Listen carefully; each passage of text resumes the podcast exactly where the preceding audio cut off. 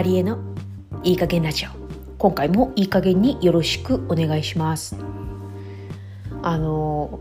こう私の、まあ、パートナーのケビンさん身長が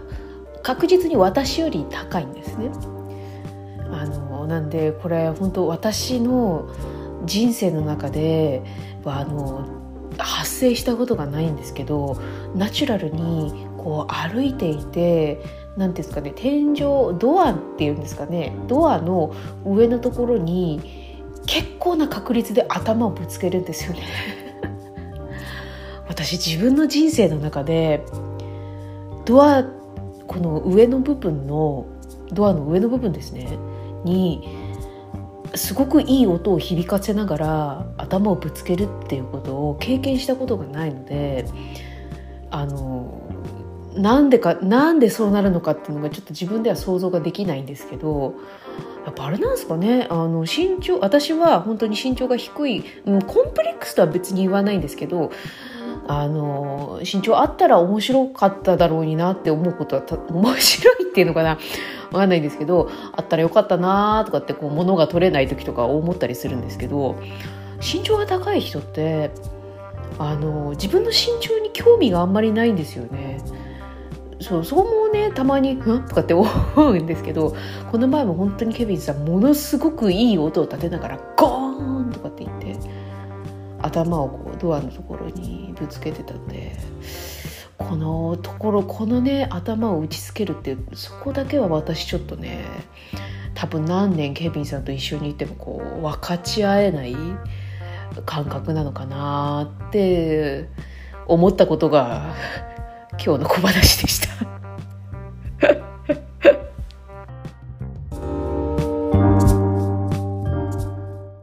ということで、えー、本編のお話入っていきたいと思います。今日はですね、ちょっとまたお便りをいただいてまして、そのお話をしていきたいと思います。えー、マリエさんに聞きたいことが出てきたのです。えー、マリエンヌ的時間術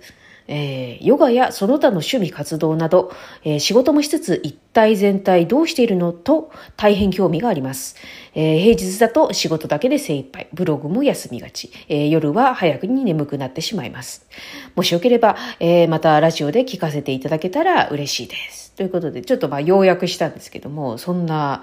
お便りをいただきまして。ということで、あのーこれ書いていただきました、マリエンヌ的時間術のお話なんていうタイトルにして、お話ししていけたらいいかなと思うんですけど、まあちょっとはっきり言って、私もそんな時間術ってこう言えるような、なんて言うんですかね、メソッドって言うんですか、そんな全く持ってなくて、あの、なんて言うんだろう。私なんぞが話していいのかなとは思うんですけれど、でもこれね、もらった時にこれもでも、あの、すごく、なんて言うんですかね。現代の、あの、別にお悩みってわけじゃないんですけどね。なんかこう、今の私たちの、こう、世代、世代というか生き方の中で出てくる、こう、話題だよなっていうの、伝わりますかね。すごい思ったんですよね。まあ、要はすごく難しいテーマですよね。これ、あの、書いていただいた通りに、あの、まあ、これ聞いてる方は多分、あのお、仕事してる方も多いと思うんですけれども、まあ、本当に、例えばフルタイムで働いてたとすると、一日の大半がもうお仕事で終わると思うんですよね。まあ、実際働いてるのが例えば7時間、8時間としても、その前後にまあ準備する時間だったりとか、もし移動しなきゃいけない人は移動する時間とか、まあ、そういうのを考えると本当9時間10時間ぐらい。なんで本当に1日の半分をもうお仕事っていうところに費やしてて、で、かつ1日24時間だとしても、で、あとはもう半半分というか3分の1は寝ていたりしたりするだろうし、で、あとは日々の中の普通の生活、あの、しなきゃいけない生活っていうのもあるので、あの、そういうことをしてると、本当にね、皆さんいつ自分の好きなことしてるんですかね？ね、こうやって例えば本当に、なんて言うんですか、グラフ？円グラフとか、何？数直線とか？なんかわかんないんですけど、そういうのをこう見た時に、あれ？なんか終わっちゃった？一日が？みたいなことって多分本当に大半の人がみんなそうなんじゃないかなって思うんですよね。で、あの、一個私が思うのは、これって、例えば、うん、カテゴライズするのってすごく難しいんですけど、例えば、いわゆるマルチタスク型、あの、同時にいろんなことをすることが得意な人と、一点集中型、一個のことにこうガーッとこう集中できる人っていうのが、あの、すごく大きく大雑把に分けて、まあ、あの、もしかしたら混在型みたいな人もいるかもしれないんですけど、あの、どっちか、まあ、言うて、まあ多分どっちか、あの、割合的にはこうどっちかっていうふうにこうざっくり分けれるんじゃないかなと思うんですけど、なんかそれによって、こう時間術っていうんですかね、このやり方って全然変わってくるような気がするんですよね。すっごい極端な話、マルチタスクがあんまり得意じゃない人に、マルチタスク型の、例えば時間術っていうものがあったとして、それをやってみなさいって言ったところですっごいただの苦痛だと思うんですよね。あと逆に言ってしまうと私はまあその2つ分けるとするとどっちかっていうとマルチタスクどっちかっていうとっていうか多分明らかにマルチタスク型の方なんですけど私みたいな人に一点集中をあのしかこう道がないですって言われたら多分私死んじゃうんですよ。本当に。いや知らないですけど。知らないけどでも本当に私しおれてしまうんですよね。全然私は一点集中がででできないっていうとちょっと語弊があるんですけど、がすごく苦手なタイプなので、こう、いろんなことを逆に同時にしていたいっていう風な、それもそれでなんか変なんですけど、そうなんですよね。だからそれによって本当に全然違うと思うんですよ。まあ、例えば、あの、本当私とケビンさんも、もう、それで分けると、私はね、さっき言った通り、マルチタスク型。で、ケビンさんは、もう完全なる一点集中型なんですね。だから、私は、は本当にケビンみたいなことはできないんですよ。本当ケビンさんも自分の、これって決めたことを本当に永遠にやり続けるんで、いやそれもそれですごいなと思うし、例えば私が、ケミンさんにそのさっき言ったそのマルチタスク型のやり方を教えても多分本当に大惨事 になってしまうから、まあ、もし仮に時間術というものがあるのならば、もう本当まずは自分がどっちの方が得意かっていうのをまず知るところからなんじゃないかなって思うんですよね。で、あとはもう本当、なんて言うんだろうな、楽しくできることっていうのが多分本当一番大事だと思うんですよね。た仮になんですけどいわゆる時間術なんかこう時間をこうマネジメントしてこうやれる時間を作ったとしてもやることがすごい苦痛だったら 絶対に続かないじゃないですか。本当仮に時間術でなんかそうやって、なんて言うんでしょう、オーガナイズって言うんですか？したところで、それが続かなかったら結局意味がないんですよね。その、例えば趣味だったりとかやってみたいこととか、なんか、あの、そういうことも、要するに続かなかったら意味がないんですよね。なんで、例えばマルチタスク型の人でも、いくらマルチタスクが得意って言っても、同時に100個とか、あの、今すごい極端な話したんですけど、100個とか絶対できないじゃないですか。そう。なので、そこもね、本当に今何をしたいかとかっていうのをこう精査するとか、そういう作業が出てくるんですよね。なんで、個人的に思うのは、のもし仮に時間術っていうものがあるのならば、なんかまずはちょっとこうプランニングっていうんですかね、どれが自分にとって必要なのかとか、なんかそっちの準備の方を、なんか丁寧にするといいんじゃないかなって思ったりします。ね、だからなんか、まあ、あの、これ私自分のヨガのレッスンとかでも言ってるんですけど、なんかこういう準備とか、なんかこうね、実際何かをやり出す前のことってすんごい地味なんですよね。地味だからみんな避けちゃう。すっごい私も気持ちわかるんですけどね。でも、なんかそういうこう準備っていうんですかね、その何かをこうマネジメントする前に自分が何が必要なのかとか、自分は何が得意なのかとか、そういうのをちゃんと分かった上で、こう少しずつ少しずつこう自分なりのスケジューリングとか、そういうのをやっていくと、なんかあの、苦な、苦しいことなく、苦しむことなく、こう続けられるんじゃないかななんて思ったりします。あともう一個思うのは、なんていうんですかね、あの、某、スティーブ・ジョブズさん式？私も、あの、私、にわかでしかわかんないんで、あの、詳細は分かってないんですけど、あの、ほら、あるじゃないですか、なんか、あの、同じ服、同じ服じゃなくて なん、なんていうの？あの、もう着る服を決めちゃってるとか、例えばなんですけど、もうあの、私はどっちかっていうともう本当決めてしまった方が楽な人間なので、今日はもうこれを着る。まあ、さすがに月曜日はこれとか、木曜日はこれってわけではないんですけど、なんとなくもうちょっとこう、着るルーティンみたいのがあって、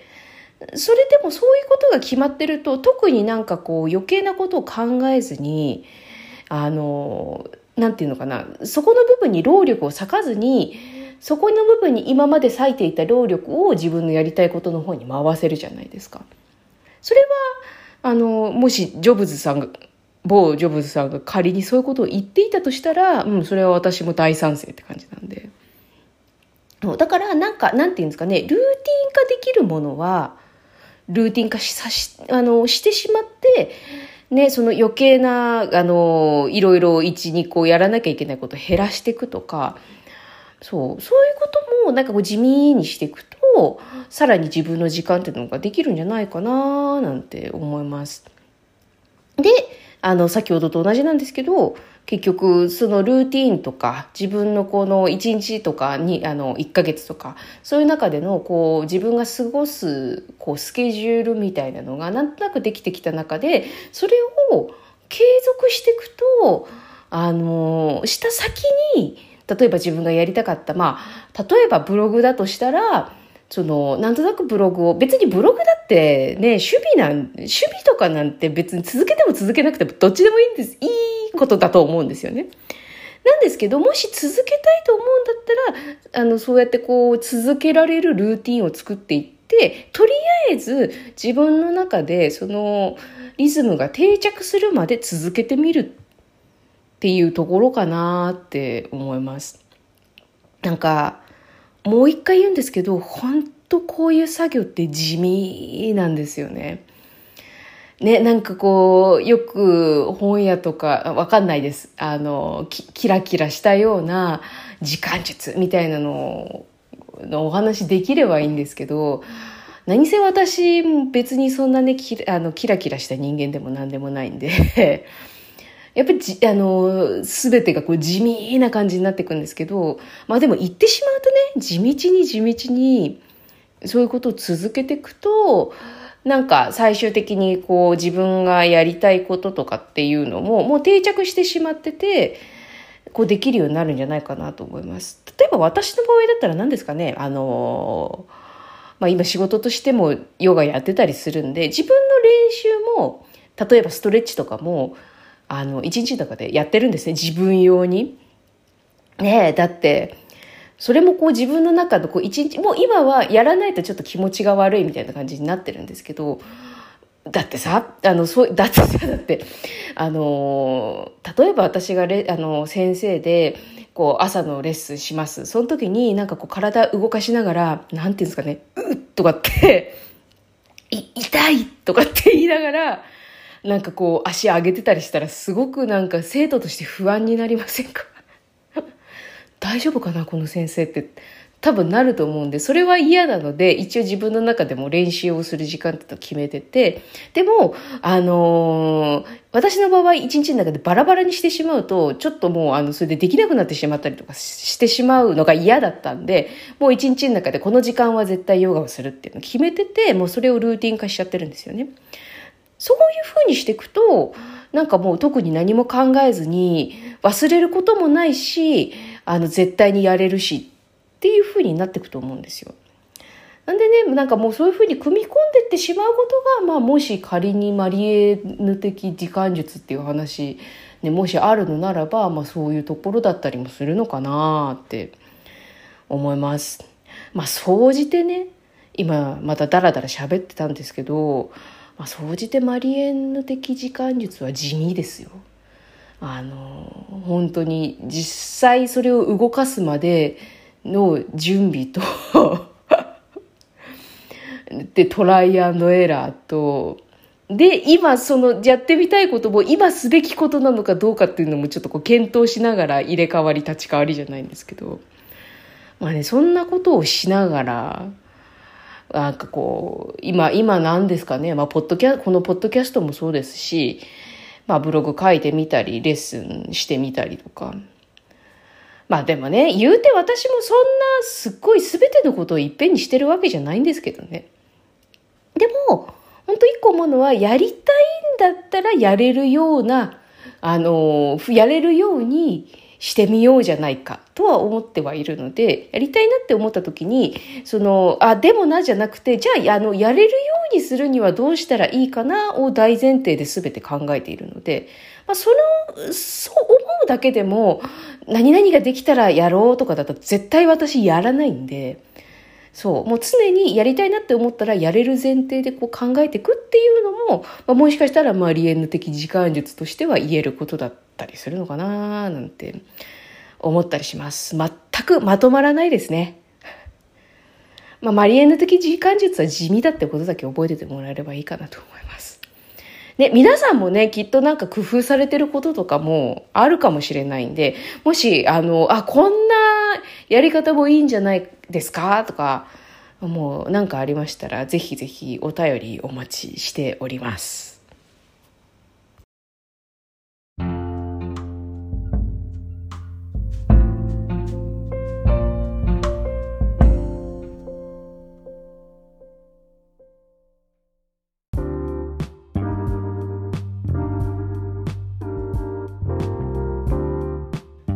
術ね。難しいですよね。なんか本当にいろいろなこう時間の使い方に関する本とかそういうのもいろいろ出てて、まあ、別に私もそういうの嫌いじゃないんで読んだりするんですけど、まあね、その出てるやつを全部真似できるかっていうとなかなか難しかったりするしあの、まあ、要するに自分が楽しくできる方法であれば何でもいいんですけどね。でもね本当に現代の人たち特に日本はそうなのかもしれないんですけどやりたいこととかなんか情報もいっぱいあるからその中で本当には自分は何をしたいのかっていうのを選ぶのも大変ですよね。そうそこもねなんかこう自分の感覚を何て言うんだろうあのもうなんなんて言うんですか？考えるな感じろじゃないんですけどあのその部分のスキルを問われてるような気はしたりしてます。